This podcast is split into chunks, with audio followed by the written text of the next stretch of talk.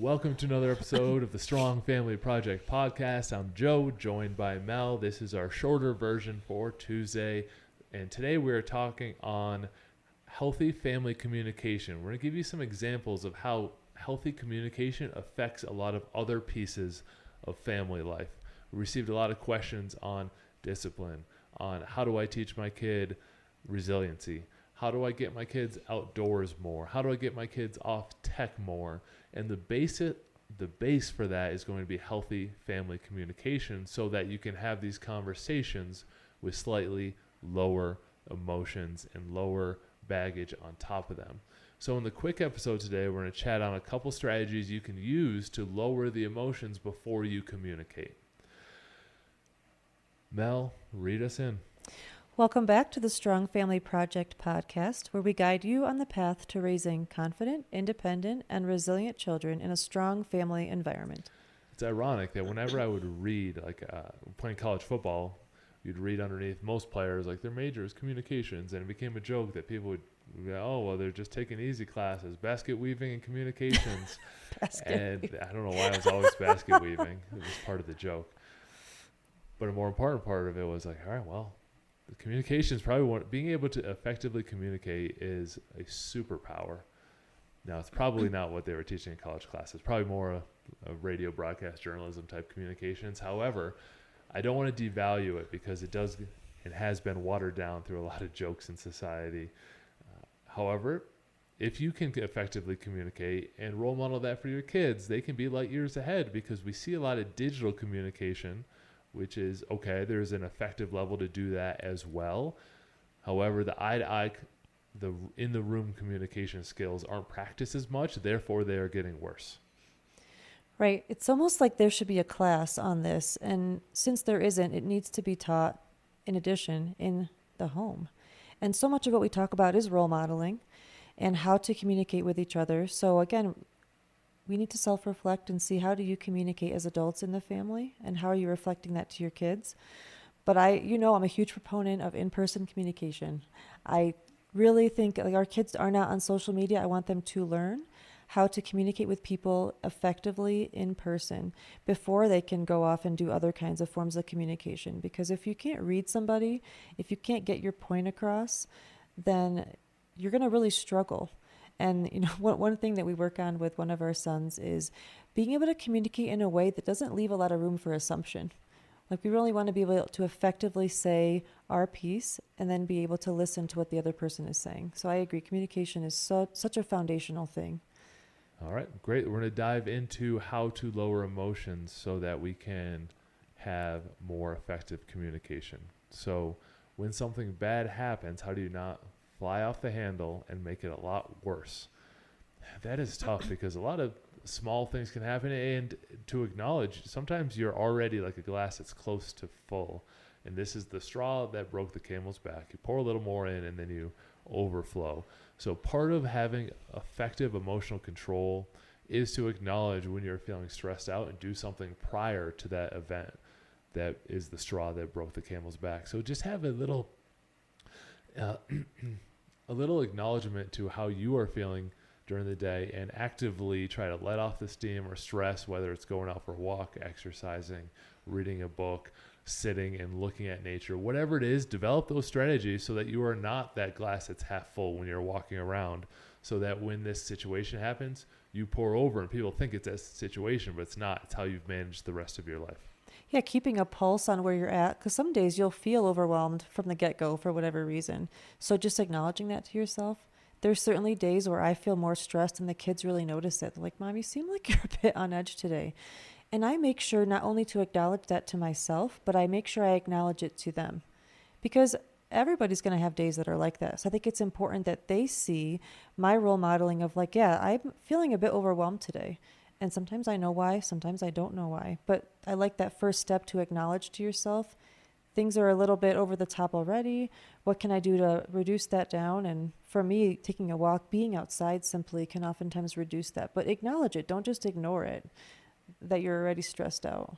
This is another not optional part of life. You can't hide from this. It will only make it significantly worse if you don't practice and build the skills around it. And a friend of mine had to have the unfortunate phone call a few months ago. Hey, your house burned down. Like, how can you emotionally manage that with your children? He had to, and I'm sure he did a good job. He's, he's a very intelligent person. Um, was able to to shoulder that and still lead the family through that. All your stuff's burned. All the emotional baggage of all the stuff you had from childhood, your pictures, all that burned.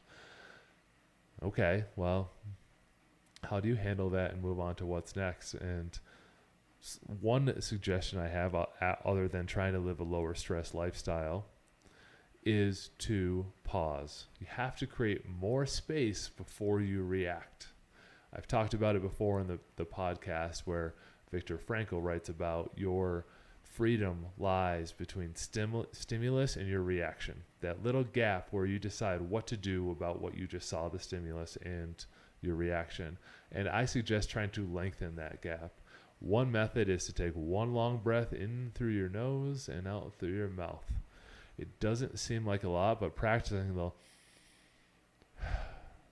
all right, well, here's where we're going to go. That creates just a little more separation versus your intuitive emotional reaction. And so my tactic is hey, breathe a little bit more, bring your stress down a little bit more. I think kids are oftentimes taught, you know, in schools about taking deep breaths. Like, I think that's a pretty common thing, but I don't know that it's always connected to communication. I think it's like, well, how do I calm down? And we're making the connection now where, yes, you can use this tool to calm down in order to more effectively communicate. So I think that's pretty common to take a deep breath, and some kids get so mad when you tell them to take a deep breath. But if they can make the connection between if I calm down, I will be heard, I think that's important to make that connection. Another piece of healthy communication is having a time and place in your family to communicate. We teach the family meeting as part of the strong family path and that is a time and place where the kids have uh, ideas that for the family that want to be heard when they have something even emotional during the week that they want to discuss and fix for the following week the family meeting saturday at dinner is something that they can depend on in a time where we can depend on clearing our minds and we're not distracted so that we can hear them out and they can hear us out so a powerful way for communication in general but to do it without all the emotional baggage is to have a time that actually creates naturally some space for them to think about it, not in the moment. I talked about the breath. Other ones, all right, in two days we have our family meeting, write out what you think about it, and to discuss it in detail then. And that creation of time lets them think through it and process it quite a bit more. And I think oftentimes kids will do better when you give them that expectation. So not only do we do family meetings once a week, but other things will come up. So, for example, I will be sitting at my desk writing an email or trying to figure something out work related, kid will come up to me and start talking to me. So, what I do in that situation is I want to give them a clear expectation of when they can get my full attention to be able to communicate clearly. So, I'll say, I need to finish this email. I will come to you in five minutes so that I can fully under, attend to what you need to discuss with me. So, I think it's important to set expectations and boundaries around when those effective communication when when effective communication can happen. If I just turn if I just turn towards them and I'm flustered because I can't finish my email and I'm trying to talk to them, it's important to say I need 5 minutes. I need you to walk away so I can complete this task and then I can give you my full attention to talk with you. So not only the family meeting once a week, but just in anything that comes up throughout the day, if you get into that practice of saying, This is when I can give you the attention you need to talk about this, and then I think that helps them to know but if you say five minutes, you really need to mean five minutes because they'll come back and they'll call you on it. this is my last point on this for the quick episode, and then Mel, I'll let you finish. There was someone who wrote a seminal book on marketing psychology. His name is Robert Cialdini. It was called Influence.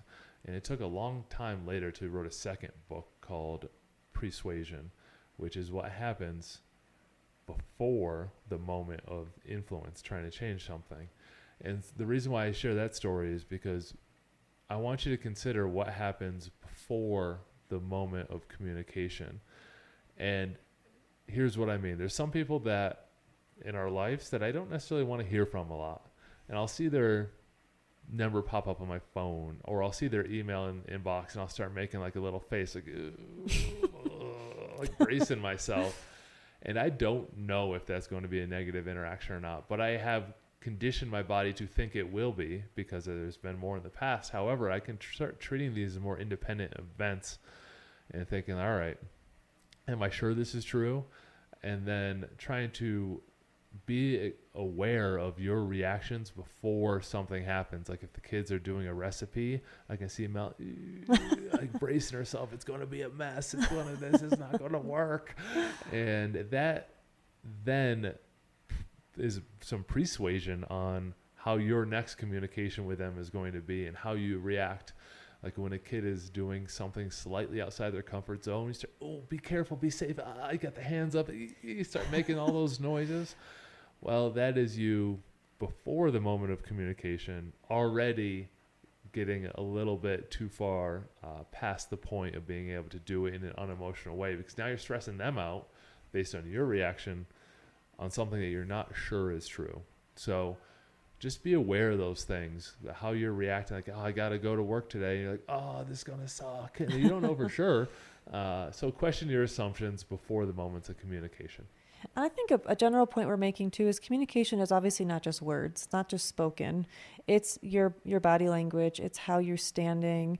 You know, during the family meeting, we practice eye contact. At the end of the family meeting, we practice handshakes while looking someone in the eye. Uh, that's really important piece of communication. Yesterday, I was at the helping out at our farmers market at our church booth, and this young man came over. I think he was maybe 14, and you know he was very polite, and he shook mine and my partner's hand, looked us in the eye, and that made an impression. Like this child knows how to communicate. He knows how to make an impression, and I think those things sometimes are lost, and we need to make sure that we're teaching our kids to effectively communicate. Not only do you have a low heart rate, not only are you aware of what's going on in your mind, but you need to look someone in the eye. You need to make sure that you are presenting yourself as someone that is worth listening to and communicating with. Yeah, it's a good point about you and the person you're working the booth with.